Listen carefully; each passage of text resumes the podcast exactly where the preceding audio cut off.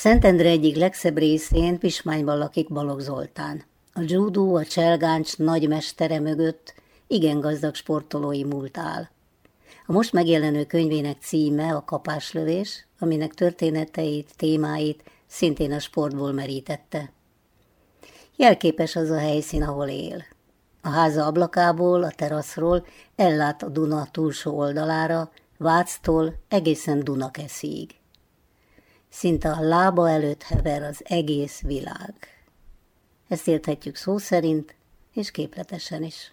A maga életében mit jelentett a sport? Sportot tulajdonképpen családi örökségként kaptam. Pám futbalista volt, és tulajdonképpen beleszülettem a sportba, pálya mellett nőttem föl, de utána 6 és 10 éves korom között futball mellett kézilabda, torna, asztali tenisz, amit csak el lehet képzelni, azt kipróbáltam, gyakoroltam. Mindez Debrecenben? Mindez Debrecenben, és 1977. januárjában találtunk egymással judóval, és azóta nekem 27 évig a 27 éves koromig az életemet jelentette, versenyzőként, edzőként vettem részt a judóban. Japánból származó küzdősport. Jigoro Kano nevéhez fűződik a, a, a sportág létrehozása, és itt dobások és földharc ötvözi. Ez egy önvédelmi sport. Hát inkább versenysportnak nevezném. Itt már a, amellett, hogy a hagyományokat, a, a távol-keleti hagyományokat a mai napig hordozza a sportág, de ez már egy, ez egy eredménycentrikus versenysport, és nem csak küzdelem van, hanem vannak formagyakorlatok is, kata gyakorlatok, de hát engem a, a versenysport része érdekelt, és érdekel a mai napig. Dobások, földharc, itt viszont nincs ütés, nincs rugás. Tehát ez tiltott? Tiltott, tiltott.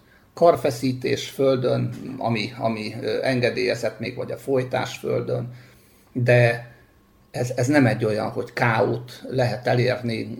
Itt egyszerűen, ha egy ipont hajt végre az ember, ez egy hibátlan technikát jelent állásból, vagy földharcban háromféle módon leszorítás, folytás és karfeszítés lehet ezt elérni, akkor vége is van a mérkőzésnek. A mai napig oktatja ezt, ha jól tudom, vagy edzőként is dolgozik? Edzőként dolgoztam 27 éves koromig, most pedig a sporthoz a, egy, egy újságíró iskolának a sportszakmai oktatói munkája köt, most tanítom a különböző sportágakat, beszélek, mesélek róluk, bajnokokról, szabályokról, legendás történésekről, tehát tulajdonképpen maradtam a sport mellett, ahogy mindig is maradtam, mert előtte pedig sportújságíróként dolgoztam 20 évet, tehát a sport a születésemtől nagyon úgy néz ki, hogy a halálomig végig fogja kísérni az életemet. Mit ad magának a sport? Én a sportra művészetként tekintek. Ez a mozgás és a pillanat művészete mint ahogyha a néptánc vagy a balettművészet, hát akkor a sport miért ne lehetne az?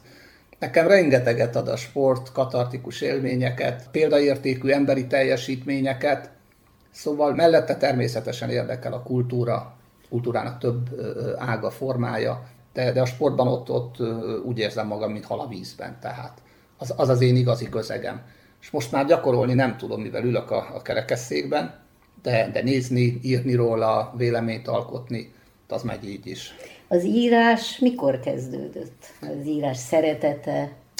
A balesetem után, ami 92-ben történt, augusztusában, ott uh, volt egy négy-öt, vagy akár hat depressziós év, az, az kemény volt. És utána az egyik barátom uh, is beajánlott egy debreceni, akkor induló webes portálhoz, és akkor ott kezdtem el először hírszerkesztőként dolgozni, aztán interjúkat készítettem, jegyzeteket írtam, kis színes anyagokat, ökölvívó egyesületeknek készítettem a kommunikációs anyagait, a sajtóanyagait, harc szervezeteknek, küzdősportgálák kértek fel utána, hogy az esemény sajtófőnöki munkálatait végezzem el, írja meg az anyagokat, és a tévé közvetítések alatt ezeket olvasták a szakértők, akik ültek ott a ring mellett. És ez a mai napig azért tart, ugye? Hát most, most éppen szabadúszó vagyok, de ami igazán a legfontosabb számomra az a Presti Sportnak a, ez egy havi képes sportmagazin volt, sajnos csak múlt időben beszélhetek róla.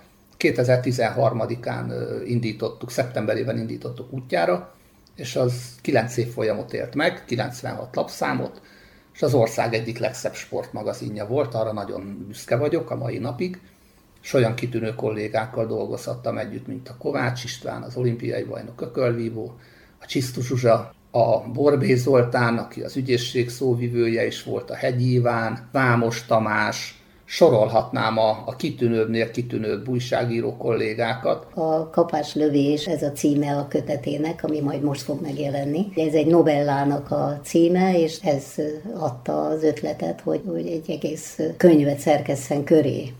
2021 májusában jött ki az utolsó Prestige Sport szám.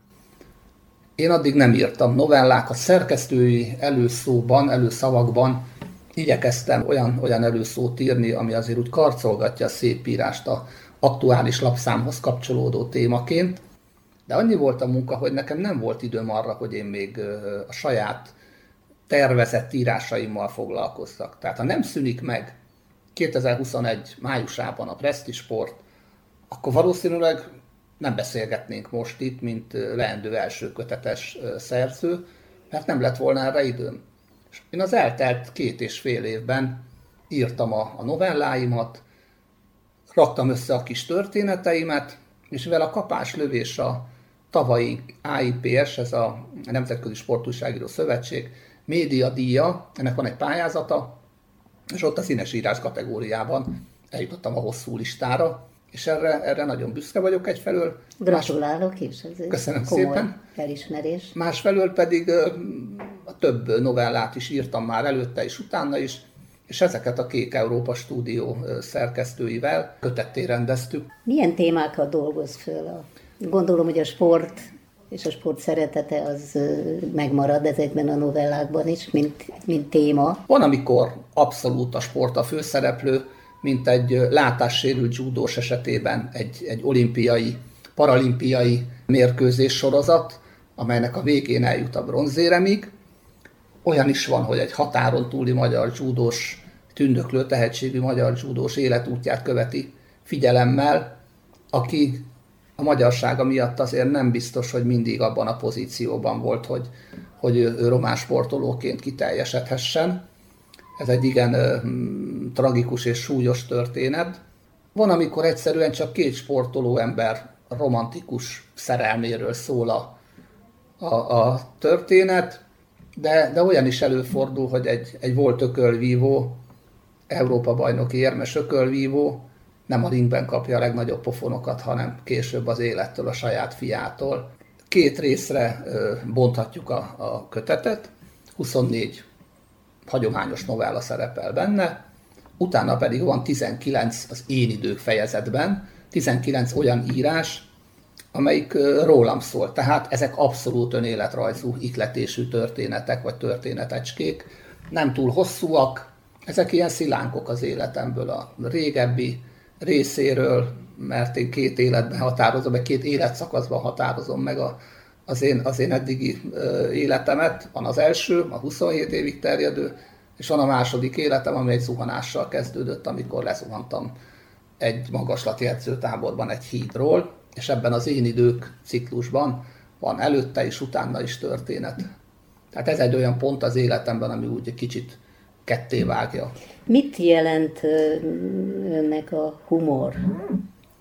Azt hiszem, hogy az nélkülözhetetlen. Tehát hiába ülök 30 éve kerekesszékben, és a 31, szokták mondani, hogy olyan jó kedvem van, meg optimista vagyok. Hát azt hiszem, ha nem lenne, meg ez nem belülről jönne, akkor azt hiszem, hogy nagyon nehéz helyzetben lennék. Kiegyensúlyozott, derűs, életigenlő. Ennek a legfontosabb tartó pillére az a feleségem. És hát engem ő, ő tart meg az életben, tehát a, az ő, ő odaadása, ami nekem, amiatt vagyok tulajdonképpen ilyen kiegyensúlyozott, plusz mellé tegyük oda, hogy én családban élek, kerekesszékes társadalomban elég ritka, tehát sokan élnek otthonban, vagy kicsit rosszabb körülmények között, de itt van a mellettünk lévő házban a, a lányok családja, két unokával, teljes élet. Én, én, én abszolút jól érzem magam itt, és a kiegyensúlyozottságot gondolom, ez jelentheti, vagy ez látszik rajtam. Meg az a szeretet, amivel körbe, körülveszik. Balogh Zoltánnal Torda Judit beszélgetett.